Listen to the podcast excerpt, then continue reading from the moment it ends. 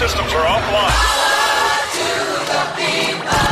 This station is now the ultimate power in the universe. The Pat and AJ Podcast. Well, because they got great banter. They jib-jab, jib-jab, jib-jab, jib-jab. Pat and AJ. I feel like the conversation we've been having in the last 5 minutes is a lot more interesting than the shit they're talking about on the radio.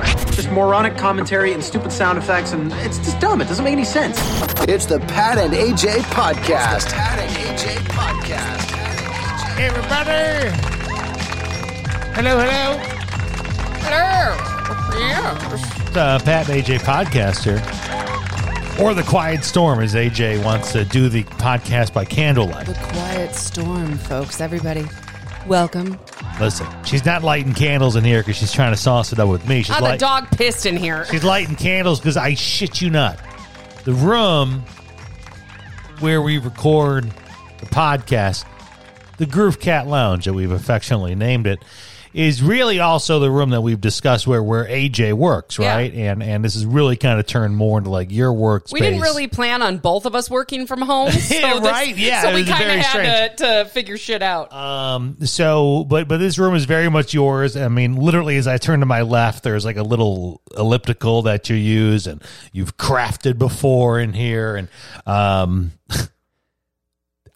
the only piece of carpet in the house is the rug in the Groove Cat Lounge. I mean, we live here in southern Arizona, so it's not exactly uncommon for folks not to have carpet, but we literally made sure to purchase a home that had none of that carpet stuff. Why? Because we have pets. You have pets, and I got the hair, and of course you got dogs, and the dogs want to make little mistakes. Yeah. I also just couldn't picture living in an environment where it's like 100 degrees most of the time with carpet, right? Ew. So the whole place, I shit you not, the whole entire house, nothing but some kind of tile or hardwood floor, whatever, except in here where there's a little area rug that we've already replaced, by the way, yes, because the dog peed on it. We replaced it with a new one. And then the dog peed on this one. Yeah, that was great. So, I mean, we've been really good about keeping the door shut because, like, the animals just come in here and fuck shit up. I'm like, you don't need to be in this room. Every room in the house is not yours. You don't need to be in here. And I kid you not, the one day I didn't shut the door. So I worked 2 overnight shifts this weekend. So I will admit, I'm not at my best right now. You're barely hanging on. I'm barely hanging on. But yesterday morning, I got off work at 8:30 and the cat was sleeping in here. Yeah. So I was like, oh, well, I'll let him sleep in here. I won't shut the door. That was a mistake, as I went to sleep, and then the dog made her way back here past the gate and pissed on the rug. See, I was going to say, this is actually what happens. I'm so mad at myself. Do you know who AJ is? AJ is the bleeding heart liberal of a parole board, okay? And of the 3 people up there, she's the one who sees the good in everyone and believes everyone, no matter how many times they may have forsaken your trust in the past, they're worthy of just one more chance. I give everybody one more chance, and I shouldn't. And let me tell you, she has been forsaken by her Princess Pepperoni Poopy Pants so many times. And I know she's like, fuck, Pat's just going to fuck me over this. Yeah. And I'm not, but it's funny because I tell AJ the obvious. The obvious is our dog, we just need to restrict her movements. We need to gate off parts of our house. She's 14 years old. It's just been weird because the last couple of weeks she had that big like medical event. I mean, I was going to say, we're fresh off you thinking she was going to die. So I'm sure now the empathy and sympathy has gone through the roof more. So she had this vertigo thing. We had to take her to the emergency vet, and she's still not herself. I don't think she's. She's a lot better. She hasn't barked in weeks. No, she doesn't bark anymore. She's still a little wobbly, a little dopey. Yeah. Like, and she definitely. I don't know. I mean, we kind of knew her hearing and her vision were not great, but for some reason, since we took her to the emergency vet, she doesn't respond unless you whistle at her. Like, she just doesn't even know where you are if you're right in front of her. Signs that dog is springing back to life. It's peeing on a rug. She figured out how to get back here and to pee on your rug. I know. So where this goes is our son apparently catches the dog in the act. Doing it. Yeah, he was the only one. Pat was working. I was sleeping. Yeah. And our son's room is right across the hall. And so our son goes, hey, I caught the dog peeing, and you're literally like, did you find pee? And he's like, no, I literally caught the dog mid-squat. I was proud of him. Like peeing. Yeah, I'm proud of our kid. And he was cool. He's like, hey, I tried to clean it up and all that. But so, like, as soon as AJ woke up and kind of the crust got out of her eyes, I was like, hey, just so you know, this is what happened. She goes, oh. Again, just like that bleeding heart liberal parole board member who gets notified 9 months after they voted to parole someone about how they just reoffended and they're now back in prison. I knew she was like, oh, fuck. I knew it was my fault because I didn't shut the door. And I see her begrudgingly pick up a big thing of paper towel and this pet stain odor remover we have, and she sachets away, which is the universal sign for she's going to go clean this up on top of our son cleaning it up, because let's be honest, a 15-year-old boy cleaning up a dog's How about you just leave it there? A 15-year-old boy cleaning up anything. That's it. Yeah, really doesn't. Yeah, you don't need to go into anything else. No. But so in it, you know, this all happens yesterday, and then today we're recording this on a Sunday, and she goes, "Hey, we should go crank out that podcast." I go, "Sounds good." I go, "By the way, how's the podcast room smelling?" And she goes, "Well," and I go, "Does it smell like pee?" She goes, No, it doesn't smell like pee. It smells like the stuff you clean up the pee with. It's kind of like we all said, if you want to know the smell of cat urine, it's Febreze. Because people just fucking douse their shit in Febreze, like, oh, fuck it, it's fine now. But so I turn to AJ and I go, all right, so what's going on? She goes, well, it smells kind of like the cleaning chemicals.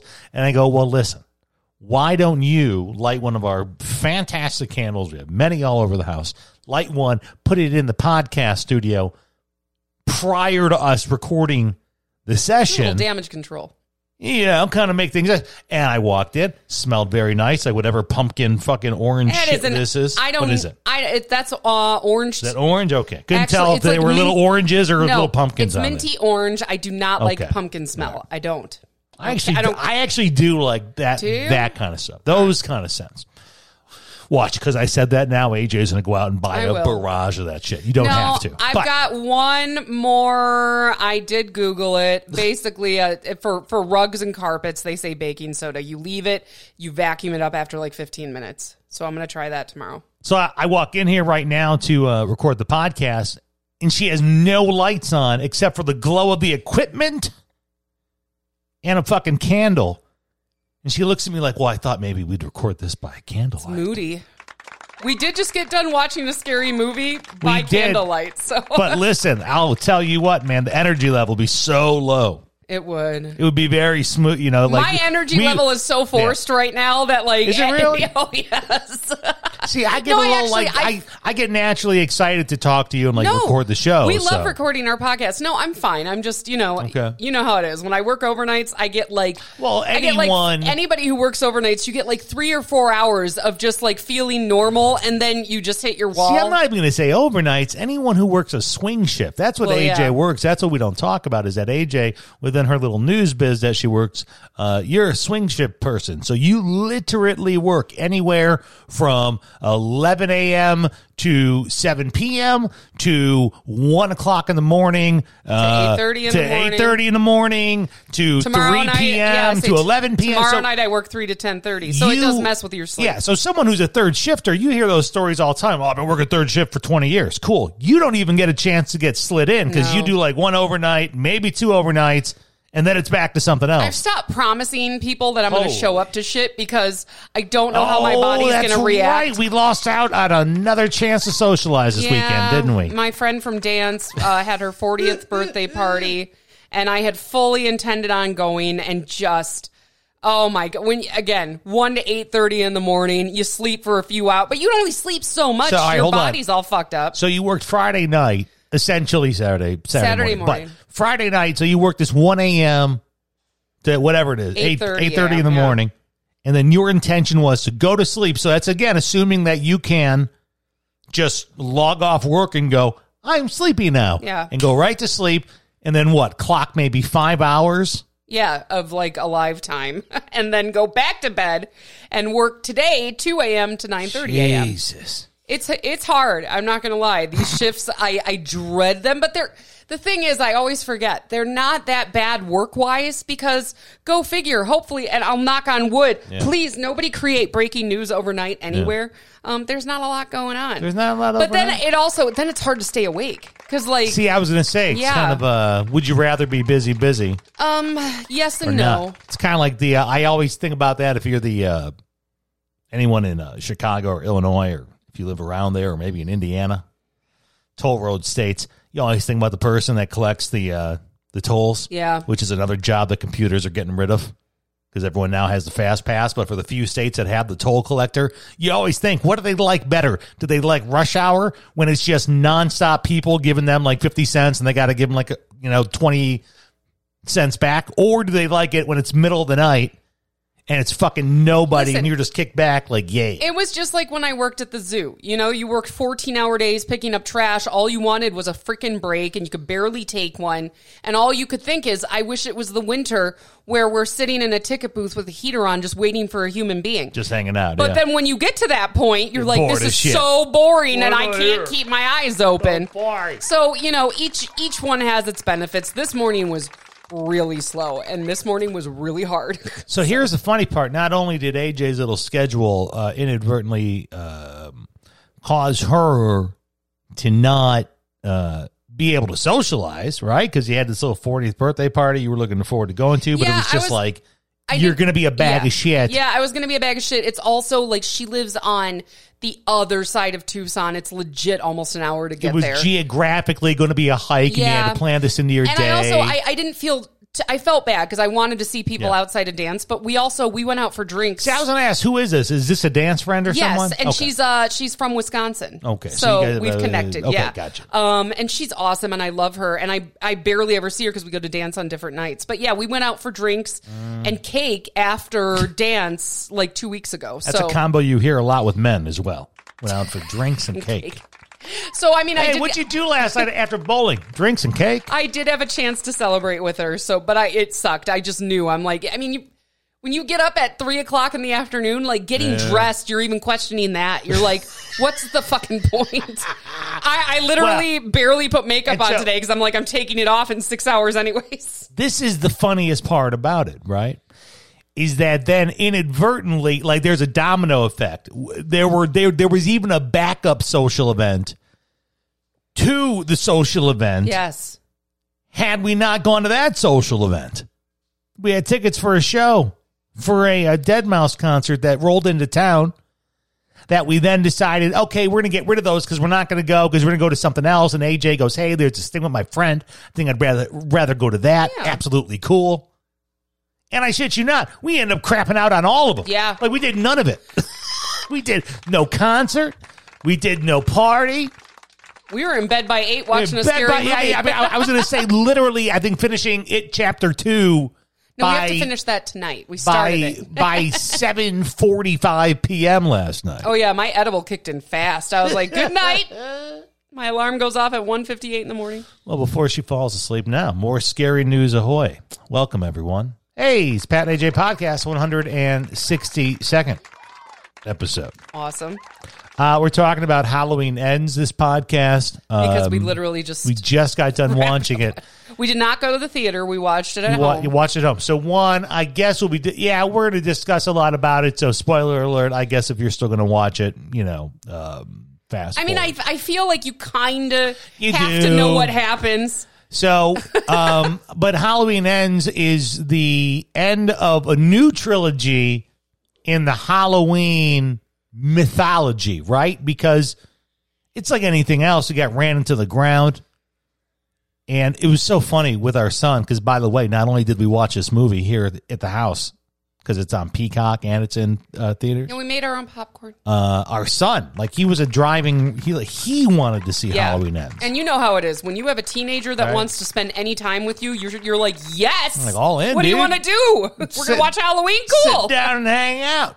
So, we'd already seen the other ones, but my son now is having to learn the unfortunate reality of how much horror franchises like to sometimes movie to movie, director to director, era to era, like to toy with that original story. It's very anti the Bible. The Bible's been like the same story, right? There's no edits to the Bible. Like the same things happen to the same people, do the same things. No, movies, you know, things change that you're like, hang on, I thought that was something different in the other movie. Oh, it was, but we just don't talk about it. And this is no more better displayed than there's a couple of great documentaries out there about the Nightmare on Elm Street franchise. And more so, I would say, the Friday the 13th franchise. Yes.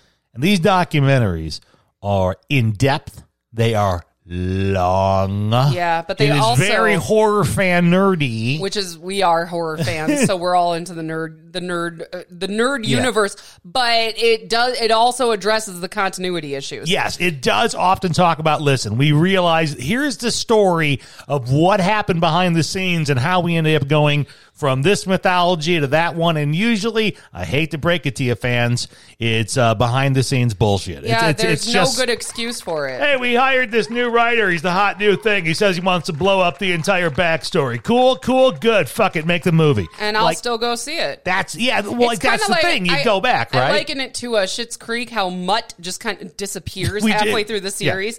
Yeah. And there's no good explanation for it. It just is what it is. And that's how I kind of looked at this. So with... the Halloween, and now correct me if I'm wrong on this, but this was meant to be a trilogy. When this was brought back, because this came back 2 movies ago with, like, Jamie Lee Curtis. Yes, we saw that one in theaters in Michigan, remember? Yeah, because we had a little bit of, like, you know, a time stamp there where there were 2 other Halloweens released that were Rob Zombie Halloweens. Yes. That were fine films, by the way. Yeah, I like Rob Zombie movies. The first really one was far superior than the second. Yes. You do have to kind of reserve yourself to... This is not a continuous story. Yeah, so this was meant to be kind of like with the Batman shit. This was a trilogy of new films where we were going to pretend that like a whole bunch of shit didn't happen that's already been portrayed on film, and this is the Jamie Lee character kind of picking up from, was it Halloween 2? Was Halloween 2 the last one she was in? I don't know. I can't keep track of all of them. Because see, that's the thing. After a while, it just starts becoming like there's just a guy with a mask on camera running around killing people. I don't know, and I've seen a lot of people complain about this one, that they didn't like it. I liked it. I don't know what the hell everybody was expecting out of it. I mean, I won't spoil it, but it does throw you a curveball, and you're not sure how it's going to work itself out, and at first I didn't like it, but as the story went on, I'm like, this is all right. Like, how is this going to play out? Yeah. I liked it. I don't know, I don't know what people expected. Horror movies are so hard. People have these enormous expectations. And you guys, it's a horror movie. Like, this is like the lowest common denominator of films, okay? I don't know why you're expecting some sort of glamorous, elaborate, story writing. It's not going to win an Oscar. Like, we know that. Just enjoy it and shut up. It's a toy. I put it like this. I think it's a good film. I can see why Halloween people, and I have a friend who's big in Halloween, would be one of those to bash it online. Yeah. Does that make sense? I can see why people would complain about it, but again, because it toys with the mythology. It starts messing with the story. But what is that story? Just that. It's a fucking story. Exactly. And again, like, I've been into horror movies since I was a kid, which is slightly scary. Listen to the amount of fucking films that they... But I don't know what people expect from these movies. Listen to how many they've cranked out. Here's chronological order, okay? And I said this when we were watching it because they kept referencing the date. They want to let you know that Jamie Lee was in the original film. There's a lot of throwbacks. There's a lot of like, hey, 1978! Yeah. Halloween comes out October 25th, 1978. Your boy was 3 months old. Aw. Did you go see it? I did go see it. Did your mom take you? It was a matinee. It was nice. Pat's mom actually makes a special appearance in Halloween Ends. I am not even joking. Halloween 2 comes out in 81. Halloween 3 comes out in 82. Oh, ooh, that's too close, man. That means it's not good.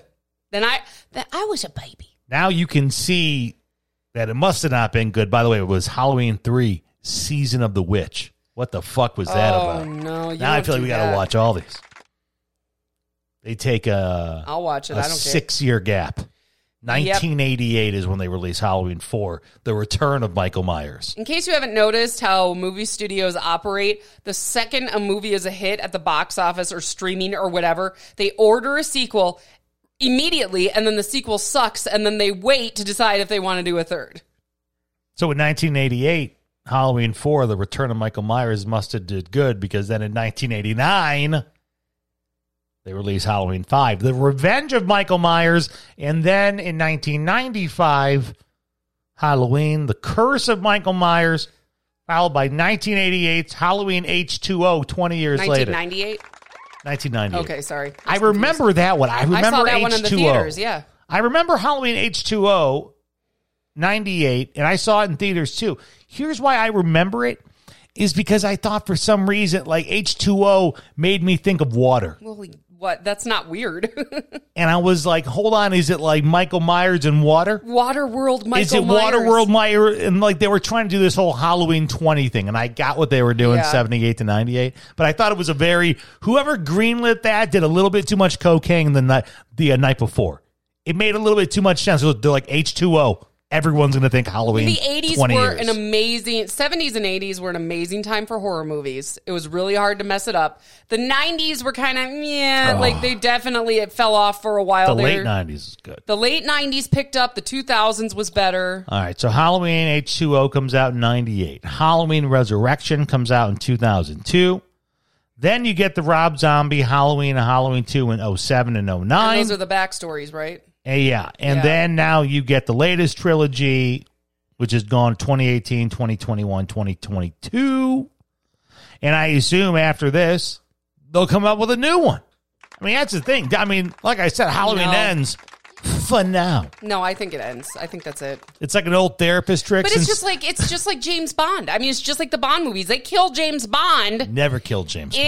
In what was it? No Time to Die. They killed James Bond before in other films. Yeah, and then guess what? They're looking for a new James Bond. Like James Bond. You just have to relegate yourself to like there's no continuity, there's no logic. They're movies, you guys. It's fantasy. Okay, I don't know why people. Get I mean, so that is the other weird part is that we all do get very like because even now like we watched.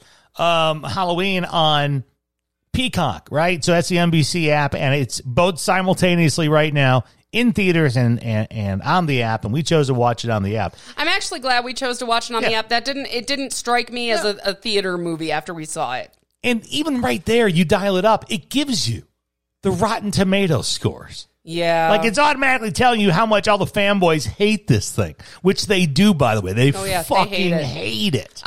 The only thing I knew about it beforehand is that it was slow and that the last 30 minutes were great. So I was expecting that. Yeah, I didn't mind it. I didn't think it was a bad movie. It definitely...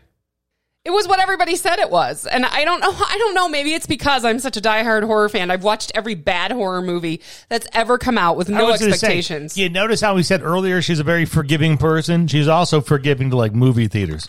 She'll forever go back to very shitty horror films. I love middle of the day. She'll go like on a Tuesday at like 1 o'clock. Yeah, well nobody else is there. She loves the scary movies. I mean, I love Jamie Lee Curtis. I think she's a wonderful human being. She's gorgeous, and I just love basically a senior citizen female hero kicking ass and taking names. I think that is so great. And I've loved her since I was a kid, and I didn't definitely think I would see her kicking ass by the time I was 40, but I love her in general. So yeah, but I liked it. I don't know. I think people are just, you have to, if you're a true horror fan, you have to be forgiving. You really do.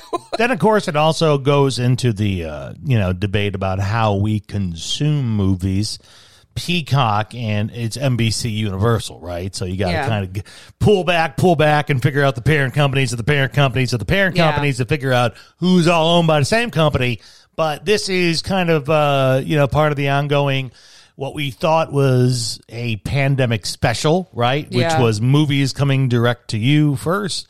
This is now kind of part of this new trend of some movies falling in this category of simultaneous release, both online and in theaters, which, by the way, there's also films out there that market themselves very heavily as only in theaters. So, and that's the problem I'm having now. There is a scary movie I want to see because I saw the original one and I really liked it. And it was kind of an underground. We both watched it. It's called Terrifier. Okay. It was kind of an underground. With the creepy clown, yes. Right? Yeah.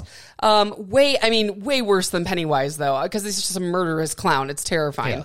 Yes. But it's a murderous clown done by an independent filmmaker. So it's really great. Okay.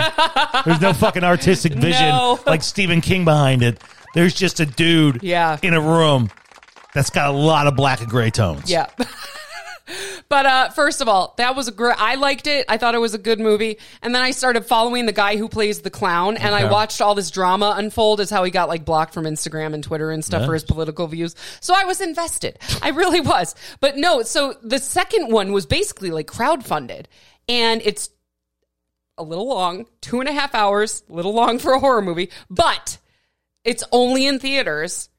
And, I mean, they've been pretty open that people are, like, getting sick during the movie because it's so graphic. And, of course, as a horror fan, as a freak like I am, I'm like, yeah! Such a fucking weirdo. I know! Well, you have no idea the amount of shit that when I say, she'll be like, Patrick. You're disgusting. Gross. Meanwhile, she'll hunt down a fucking independent snuff film to see. At an art house. No, but see, now here's what I'm wondering. With a film like that, and that wasn't by far the example I had in my mind. The example I had was more the Marvel films. Oh, well, I was keeping that with the horror theme. That are coming out and saying, hey, we're only in theaters. Like, I'm pretty sure Wakanda Forever, which is coming out, is not going to be up on Disney+. They want you specifically, and whether that's because those films are enjoyed better on that experience, I don't know. But I wonder with your example, if that isn't just how you make your nut.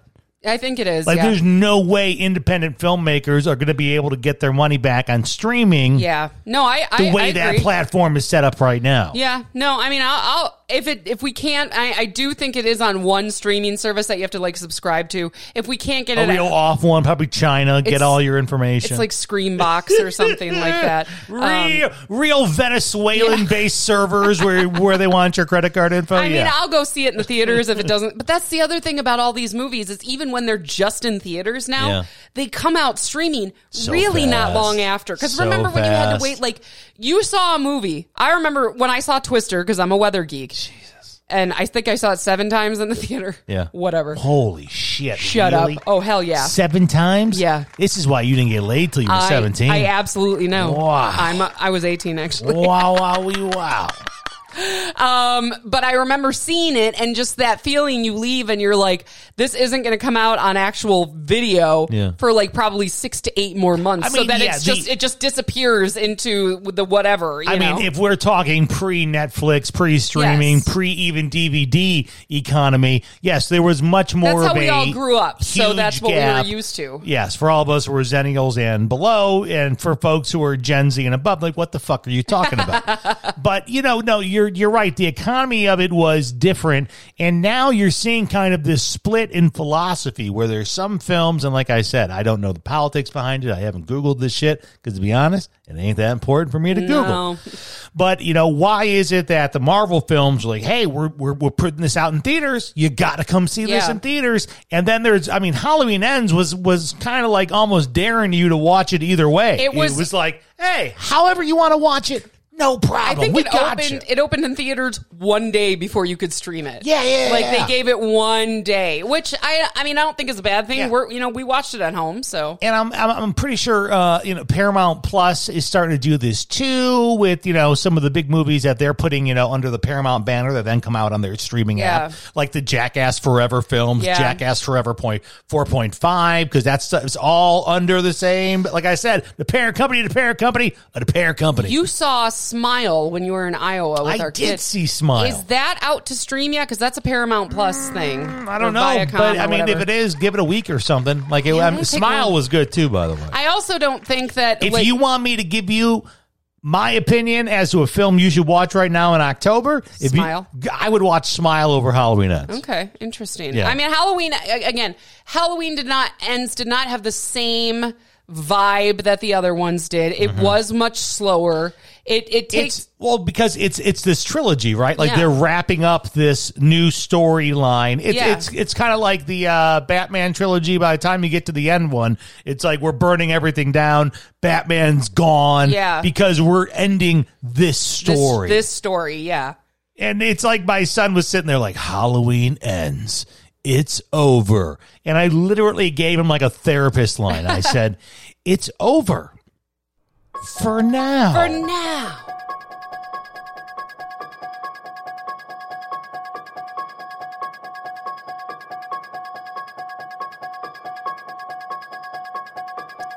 So it's funny kind of as you're busting out your entire schedule this week, right? And while you're malazed and dazed and not doing things and sleeping and kind of not sleeping in the middle of all that, by the way, of her choosing not to do something, she is doing other things. And those things include attending a FurCon. That's right. A FurCon. Yeah, so our son expressed some interest in going to a furry convention.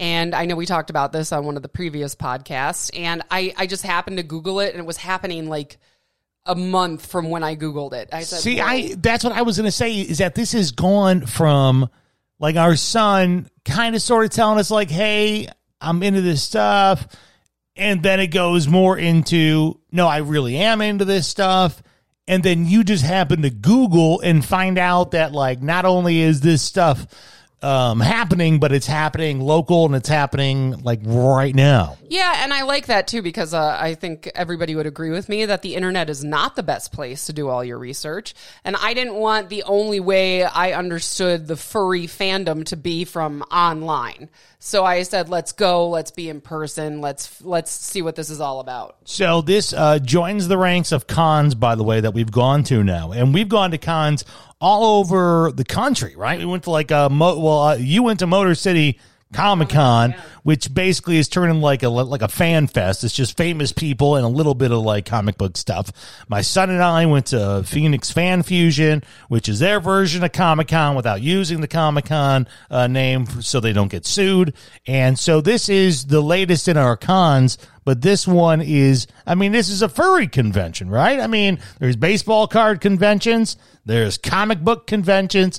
This was a furry convention that you found. So we have our son here on the podcast with us. And how would you explain the furry fandom to somebody who has no idea what it is?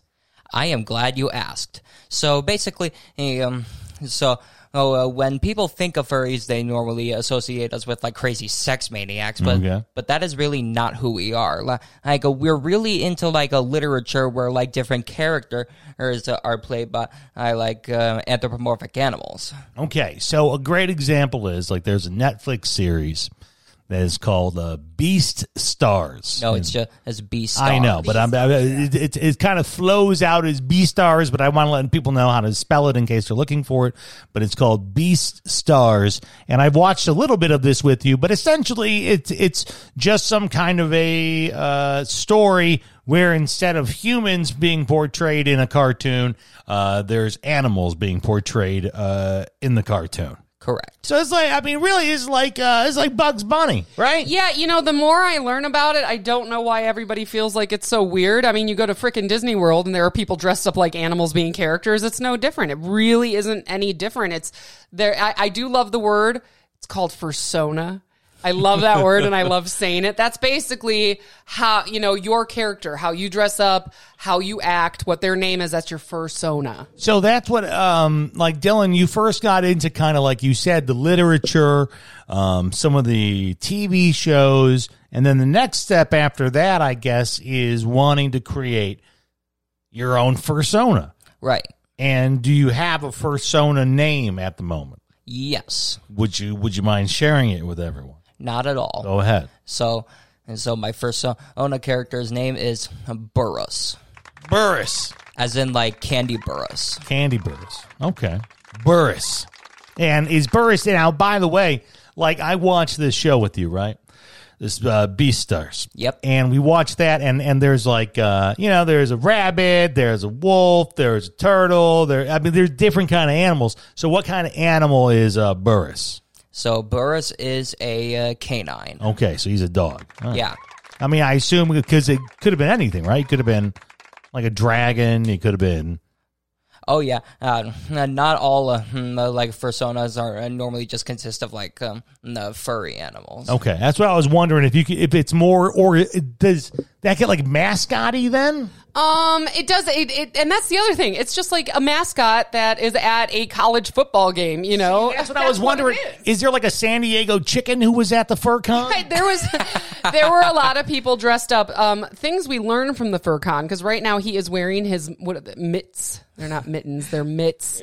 But he's been saving up for a while, and I said I'd help him out if he wants to buy. And basically, that's why I didn't want to do the internet stuff, because if you just Google fursuit on the internet, you'll shit your pants. I mean, it's thousands of dollars. So I started asking around, and people said, you know what? Go to these fur conventions and buy the pieces separately. It's cheaper. So it's like any other con out there. There's, you know, it's half events and people getting together and taking pictures, but there's all the vendors. Yeah. There's people that make shit. So they had a fursuit games, which Dylan did participate in and came in second freaking place, man. He did a really good job. But yeah, they had fursuit games. They had gaming rooms. I mean, it was really cool. And yeah, then they had a room with vendors, and it was really neat. And it wasn't all like vendors of fursuit stuff. It was like fan, what do they call it? They would draw, like, they'll draw your fursona, like fan art, you know? Yeah. So I want to know this. One, were you shocked by the prices of some of the fursuccessories? A little bit. Just the difference in prices, because I said, listen, I made it very clear. I'm like, I'm not saying we're going to buy you a full fursuit. Mom doesn't have $3,000 to drop right now. And also I'm like, you need to, you know, that's something you save up for. But I said, you know, I will match whatever you've saved so you can start your fursuit. So he got these big mitts and the tail. Now the mitts are very pricey. Those were $225. Holy shit. The tail, on the other hand, was only $50. I assume just because it's an easier mold to make. But then the fursuit head is where the money comes in. Fursuit heads were like $2,500. I tell you what, between the amount of money that everyone spends on their hobbies in the house, I need to increase my budget. I'm out of here spending like $50 on weed. On like weed, and I'm like, ooh, look at me, and here you guys are. AJ with her Irish dance stuff, my son now with his fursona. I need to get a more expensive hobby. Well, and you were a little put off at the prices on the fursuit head, right? You were a little like, oh no, oh yeah. So I could tell, you know, he's too cool for me, and that's fine. I was like, go walk around yourself, enjoy the furry fandom. I'll hang out over here. In the mom corner. And I sat down at a table, and there was a younger, probably teenage girl about Dylan's age, and her mom there. And I started talking to him, and I said, so do people make these on their own? I said, she had two fur heads. I said, did you make those or buy those? She said, I bought one and I made one. And she said, people who are new to the furry fandom tend to make a lot of the pieces themselves simply because of the cost. And so we've decided that he's got the mitts, he's got the tail, they all match. We are going to make the fursuit head together at home. Yeah. And that's kind of like, you know, the intro way into any hobby is that there's kind of one of two ways, right? And I see this a lot, the hobbies I've been involved with, and just because maybe I'm looking at them, I'll tell you, since I've been like 12 years old, right? DJ. Back then we spun records. Holy shit, now we spin MP3s. But along the way, if someone gets interested in DJing, you're more likely to see them buy a all-in-one kit. Like, this is an all-in-one DJ kit, which in reality, guys who know their ways around are like, it's probably not as good, and you might want to be able to, you could price it out cheaper. So that's what you're saying, is that most folks will go all in, you buy a suit that's already made, but the fun, I suppose, the fun's in, like, kind of making it yourself, right? Yeah. I'm excited. I bought we bought a foam head. The foam head part is what freaked me out the most, because you have to, like, fit it to the head, and then you have to make it look like an animal, and then you put the fur on it. And I said, holy shit, I don't know if I can do this. But then I found, we were sitting there, and on Etsy, I found that they sell the foam head by itself. So I said, well, that's way more doable. I have references, and she hasn't gotten it because I'm a little bit older than your mother, but there's an episode of The Cosby Show when would Malcolm Jamal Warner play when he asks his sister to make him a shirt, and she says, I can make you a shirt. You don't got to go. I can make you a shirt for the dance. And she makes him the shirt, and the shirt is all like jacked up, and it's like nothing's right about it. And all I can imagine in my head is like a deranged looking wolf. That mom, like he looks all fucking cracked out and stuff. Listen, I am going. Dylan, do you? Theo, by the way, Theo, thank you very much. Do you trust me making your fursuit head? Like, you know, I'm not going to make it all jacked up and stupid, right? I'll believe it when I see it. I know. No. Obviously, we know it's easier and more, but obviously more costly than to just buy it off the rack. But no, your mom, that's the one thing your mom had that they did not have on The Cosby Show, was she has grit. Like, there's no way your mom would hand over anything that was subpar, especially for you. Like, she won't even do that in life. She doesn't know how to do things half-assed, so I know you'll go all in. I also look at it like this. Like, if, and I don't know, if this is something I can actually do and I'm decent at, I can make them for other people at more affordable prices. So I don't know. Maybe this is the only one I ever make and then I'm done forever, but we'll see. I'm a crafty person. I like a challenge. I think this will be fun. And plus, he's wearing it. I would never make him something that looks stupid and deranged because he has to wear it. So, you know, you got to hang out at a fur con, Dylan. This is your first experience, and you've kind of, over the last couple of months, talked more and more about this. I was going to say you. How did you enjoy this fur con? What was your favorite part of it, first off? I think everything was my favorite part. Okay, that's a... What were you expecting, and what surprised you the most about FurCon? Because I'll tell you what surprised me the most. Wait till you're on microphone, AJ. Shh. Whose question am I supposed to answer? Sorry, just wait till you're out. You really can't hear anything if you're off mic. Wait till I have it over to you. Mom just wanted to know, what was your biggest surprise? Something you didn't expect. So I was expecting to see some girls there, and there was a pretty good-looking one. Oh, there you go.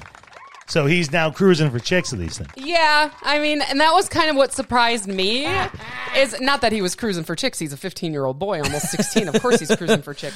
I was surprised. I was expecting everybody to be fully dressed in a head-to-toe fur costume. That's a fursuit, I'm sorry. That's what I was expecting. I didn't realize that there are, as Dr. Peter Venkman would say, many subtle levels of fursuits. So not everybody's dressed head to toe. A lot of people have, like what Dylan has, the mitts and the tail and the head, but then they wear like a bodysuit or just regular clothes. I mean, I assume it's same thing like Comic-Con rules. Like, not everyone at a Comic-Con is dressed up like, Mr. Incredible. There's many people who are just there in a T-shirt that says The Avengers. Yeah, and I thought that was cool. It actually gave me more hope as far as like the fursuit thing, because I'm like, we can't afford a fursuit right now, and that's something you should have to save up for.